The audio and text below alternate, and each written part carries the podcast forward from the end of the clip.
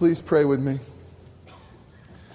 Oh, Father God, we come this evening celebrating the gift of your Son. We come to behold the Lamb of God. We come to worship and adore you. So we ask that you would come with your Spirit, the Spirit of Jesus, your Son, our Savior, and fill this room with your presence so that we can be filled with awe so we can celebrate the gift of gifts that you have given to us, the gift of your Son that was born in the little town of Bethlehem. And in him tonight, may he meet all of our hopes and all of our fears. May we receive great joy knowing that our Savior has come, and may you receive great glory. We pray this in Christ's powerful name. Amen. Please be seated. Uh, before you do, Tell someone else around you Merry Christmas and greet one another with Merry Christmas.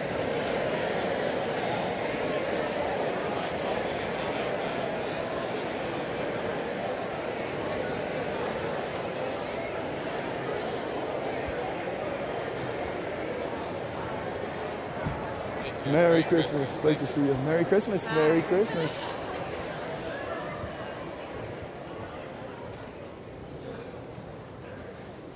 Well, it's here. It's a service that this pastor waits for all year long. Can't wait for it, dream about it. I uh, just love this service. God has blessed us with an early service. So, this is the priority crowd, obviously, the late crowd, those who are, uh, are here to celebrate. It is great to have you. Um, really, uh, I'm so excited about this service tonight. And it's my hope and prayer that you will experience Emmanuel, God with us, that you will go home from here filled with joy, knowing that our God loves us, loves us enough to come and to rescue us. Because it's tonight. Tonight, there are millions of people around the world that are going to celebrate. They're going to celebrate a mysterious appearance of a jolly man who has a very philanthropic heart a jolly man named Nick who is going to mysteriously appear and bring presents to mankind. Well, at least to those that are nice, to those men, women, and children that he deems nice. He's going to come and he's going to give gifts to them. What a guy! I mean, he really must love mankind if he's going to leave his home, which they tell us is in the remote parts of the poles of the earth, and to come and to give gifts to those, again, that he has checked his list. He's checked it twice. He wants to make sure to know who is naughty and who is nice. And for those of us who make the nice list, gifts will arrive. There's such a great news. We got a better story. There's a better story. There really is. I mean, Christmas is the story of all stories. It's the celebration of the greatest story, the greatest love, a love for God that was so much that He would give us the gift of gifts, the gift of His very own Son. And when we realize this gift, we realize that incredibly God would give us this gift not to those of us who were nice, but to those who were naughty we looked at God's word, we realized that this gift that none of us deserve to receive, God would lavish a love upon us. And He would come to all of those of us who deserve to be on the naughty list, who have fallen short of God's glory, and give us the appearance of His own Son. The appearance of His Son as Savior to come and rescue us. That is a story we're celebrating. That is a story that is worth singing about. The gift of Jesus, our Savior. We've recently witnessed uh, the distance that one would travel to try to rescue a lost loved one. Because really, Christmas is this it's a celebration that God would love us enough to travel not from a North Pole, but travel from heaven itself, to leave his Father's home, to travel an incredible distance to come and rescue us and to save us and to bring, him, bring us to himself. We've watched in the last few weeks a tragic story unfold, this tragic story of one that many of us know, a professor at RTS, uh, president of Orlando chapter of RTS, Orlando campus, Frank James. As he would leave Central Florida to go to Oregon, to Mount Hood, to desperately look for his brother Kelly and two others who were on a, a mountain perishing in great peril. We have seen firsthand and anguished over a brother's love that would go such an incredible distance to rescue one that he loves, yet unsuccessfully. You see, Christmas is a celebration of a Savior who would call us brother and who would come to us in peril, to go to the remotest ends of the earth to find us. And it's a rescue attempt that won't fail. That every sheep that knows his name, every sheep that he knows our name, will follow him. It's an incredible story because God has appeared. Listen, God has appeared to bring us salvation and bring us home. And not only that, there's another appearance that is coming. So tonight we're going to look to Paul, and Paul is going to tell us this about this glorious appearance of Jesus, our Savior. And if you've been with us this Advent season, you know that we've looked at Jesus, the light of the world that has come. It is Jesus who is the one who created the whole world. It is Jesus. He's the one that Isaiah promised would come in the womb of a virgin. It is Jesus, Emmanuel, that Matthew would talk about and give him the name Jesus. Why? Because Jesus will save his people. He will appear to save us. And now we look to Paul, and Paul's going to tell us about this incredible appearing and an appearing yet to come. So if you have your Bibles, turn with me to Titus chapter 2. God's word will appear behind me on the screen as we look to maybe a not a familiar Christmas text, but a glorious Christmas text all the same. Let's read God's holy and inerrant word together. Titus 2, I'm going to start reading in verse 11. For the grace of God has appeared, bringing salvation to all men, instructing us to deny ungodliness and worldly desires, and to live sensibly, righteously, and godly in this present age but looking for the blessed hope and the appearing of the glory of our great God and Savior, Christ Jesus, who gave himself for us to redeem us from every lawless deed and to purify for himself a people for his own possession, zealous for good deeds. Now, chapter 3, verse 4. But when the kindness of God our Savior and his love, his love for mankind appeared, he saved us. Not on the basis of deeds which we have done in righteousness, but according to his mercy, by the washing of regeneration and renewing by the Holy Spirit, whom he poured out upon us richly through Jesus Christ our Savior, so that being justified by his grace, we would be made heirs according to the hope of eternal life. This, my brothers and sisters, is a trustworthy statement. And concerning these things, I want you to speak confidently so that those who have believed God will carefully engage in good deeds. These things are good and profitable for men. Let us pray. Oh, Father God, we thank you for the glorious appearing of your Son. Because, Father, we were in darkness and the darkness was so deep that we couldn't get out. And yet, you would so love us that you would come, Jesus. You would come as the light of the world and come and shine into our darkness to give us light and to give us life, to give us beauty, to give us meaning, to give us purpose, to give us a family, to be a part of your own family. Oh, Father, we thank you that Emmanuel is with us. God is with us because Jesus has appeared, fully God, fully man, to rescue us, to redeem us, to claim us as your own. And tonight we celebrate your appearance. And we long for your second appearance because we're still broken, we're still undone. All our hopes, haven't come true. All our fears haven't been met. So come, come, Emmanuel. Speak. Your people are listening.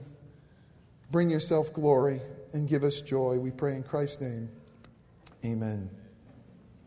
Tonight we stand in our place in history.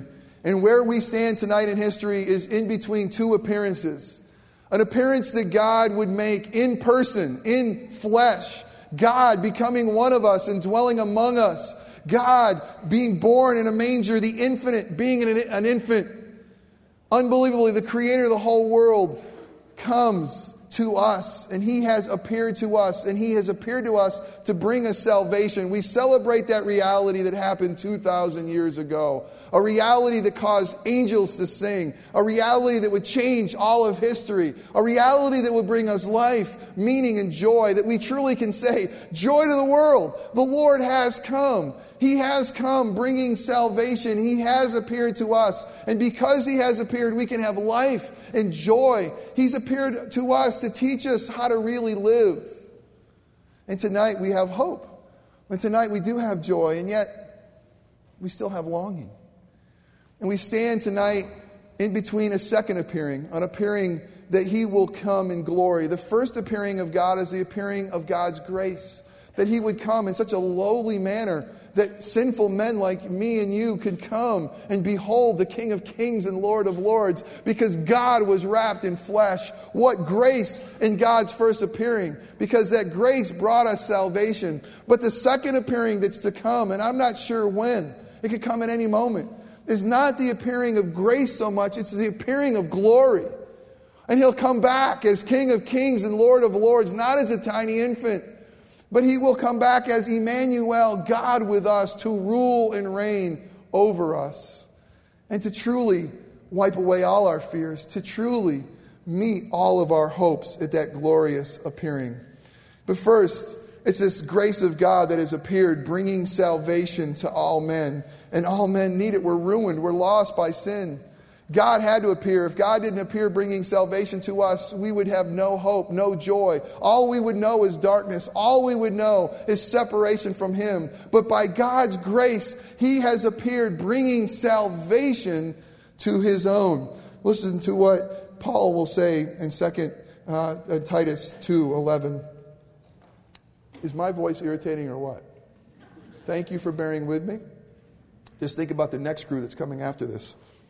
There's no more crew. You guys have to suffer through this. Sorry. For the grace of God has appeared, bringing salvation to all man. Listen to how Paul says it in 3 verse 4. He says it this way But when the kindness of God, our Savior, this is Jesus, fully God, fully man, but when the kindness, the, the goodness of God, our Savior, and his love for mankind appeared, what an incredible love for mankind did he have that he would appear. I mean, it's interesting. It says this when the kindness of God, when the kindness of God and his love for mankind, and that love for mankind is the word we get philanthropy.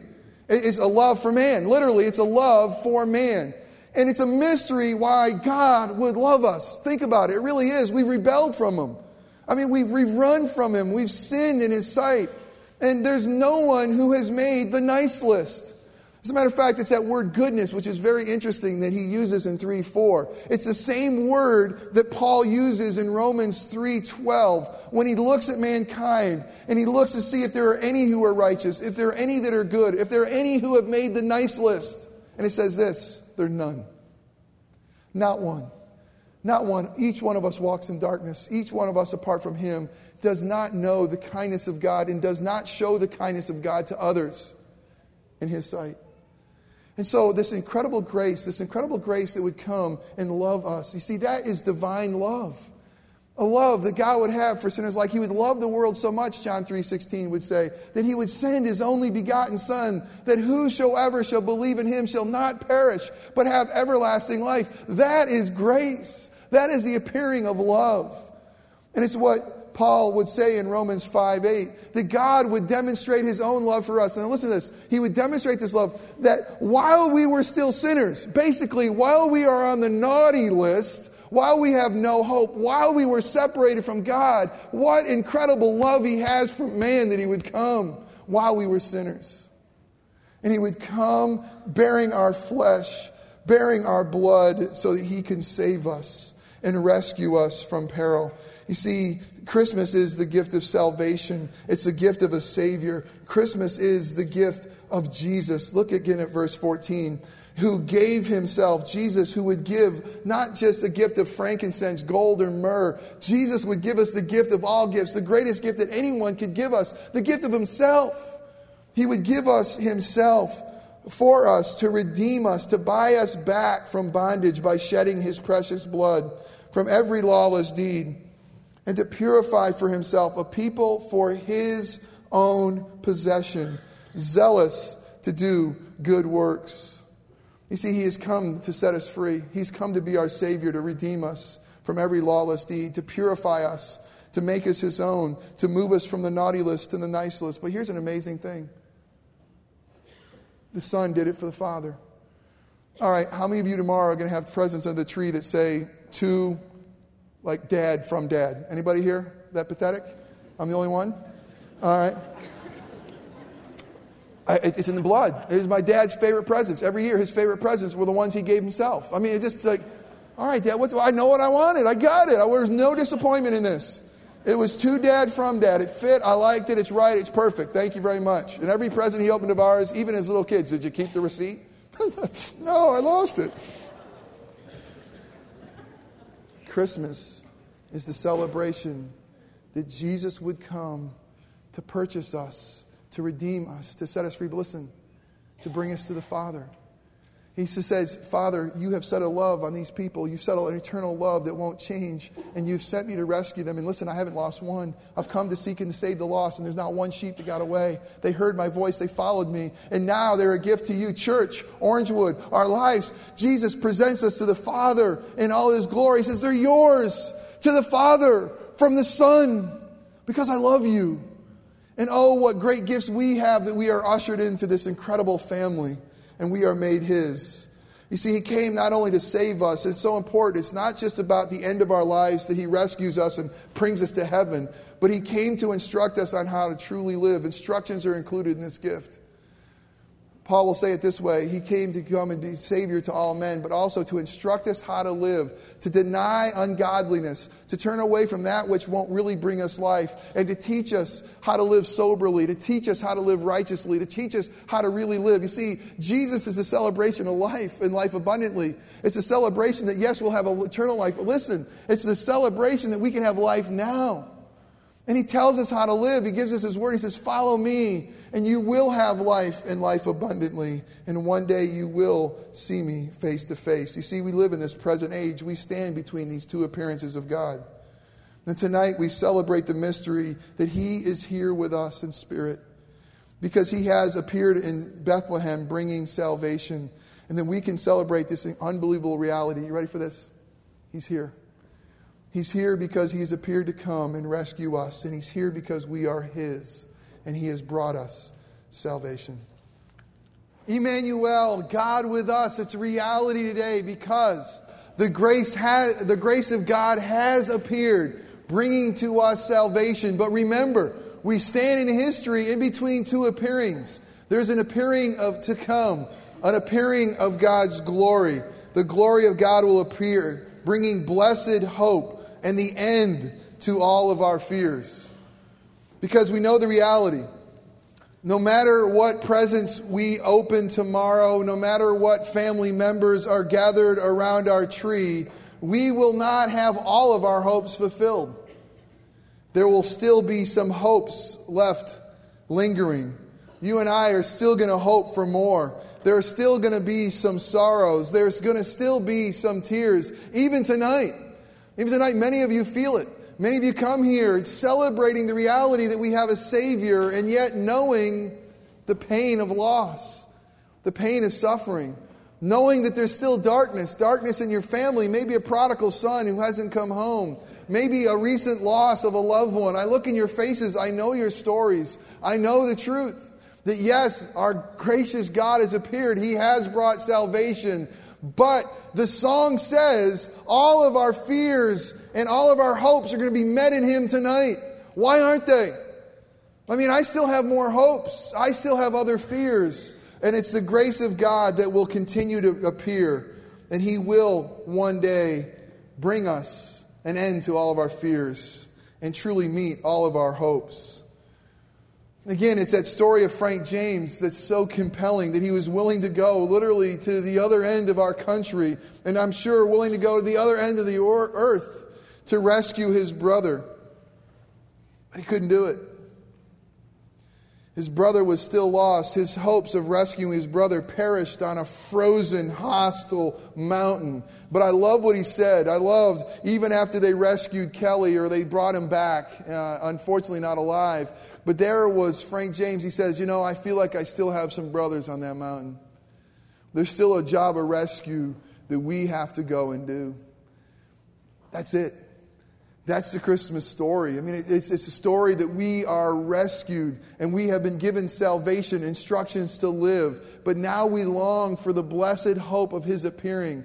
And now we are the light of the world. Now we are the ones called to go and to look for those who need rescue. That's who we are, Christian. We now are the light of the world to go to the remote parts of the earth or across the street to look for those who are perishing, those who don't have this light, and to reflect His light to a dying world. We now are called to prepare this world for the coming King. Joy of the world, the Lord has come. So we need to prepare the, the, the, earth for the returning of this King. Because when he comes again, he's going to come back glorious. He's going to come back to reign and the rule. And God is calling us to prepare the hearts of others, to prepare this earth for the arrival, the appearance, the second glorious appearance of God, Christ our Savior. We got to make sure that our world is ready, that our friends are ready, that our neighbors are ready to receive the King. We must now prepare for his return because right now, because of Christmas, because of who we are in, in Christ and his redemption, the light of the world has come and now we are the A plan. We are the light of the world. Now we must go looking for our brothers and sisters who are in peril. We must now go and engage in good works in rescuing this world, presenting to them the gift of all gifts, the gift of Jesus, the Savior of the world. The Christmas story, an incredible story of love incarnate, love divine.